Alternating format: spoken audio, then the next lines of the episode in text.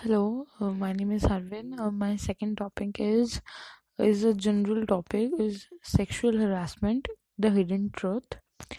Okay, uh, when most people think of sexual harassment, they think of a guy grabbing a girl. Mostly people think that like think like that. However, sexual harassment can be something as insignificant as being called a slut. It is anything that makes a girl or boy feel uncomfortable about his her sexuality.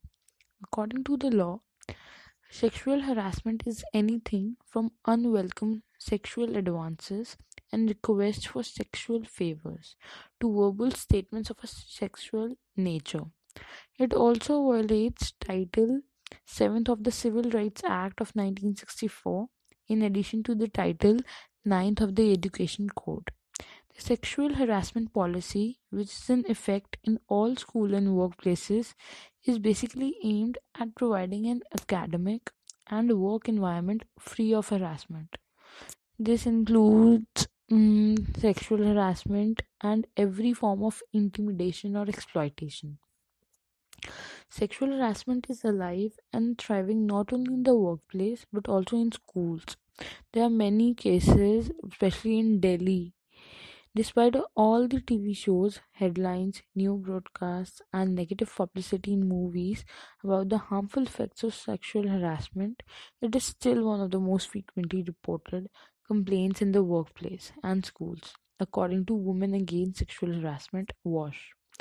Most students have probably heard of the highly publicized Anita Hill and Clarence Thomas case or cases of women suing their bosses. But there is another form of sexual harassment that unfortunately doesn't get as much publicity. It happens where females should be learning their rights as citizens and being educated about them in our schools.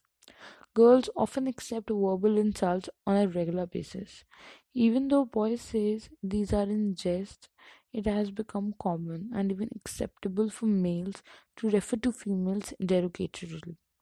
Often males, as they walk past a female's locker, will reach out and touch a part of her, and the girl is too embarrassed to do anything more than just laugh or ignore it.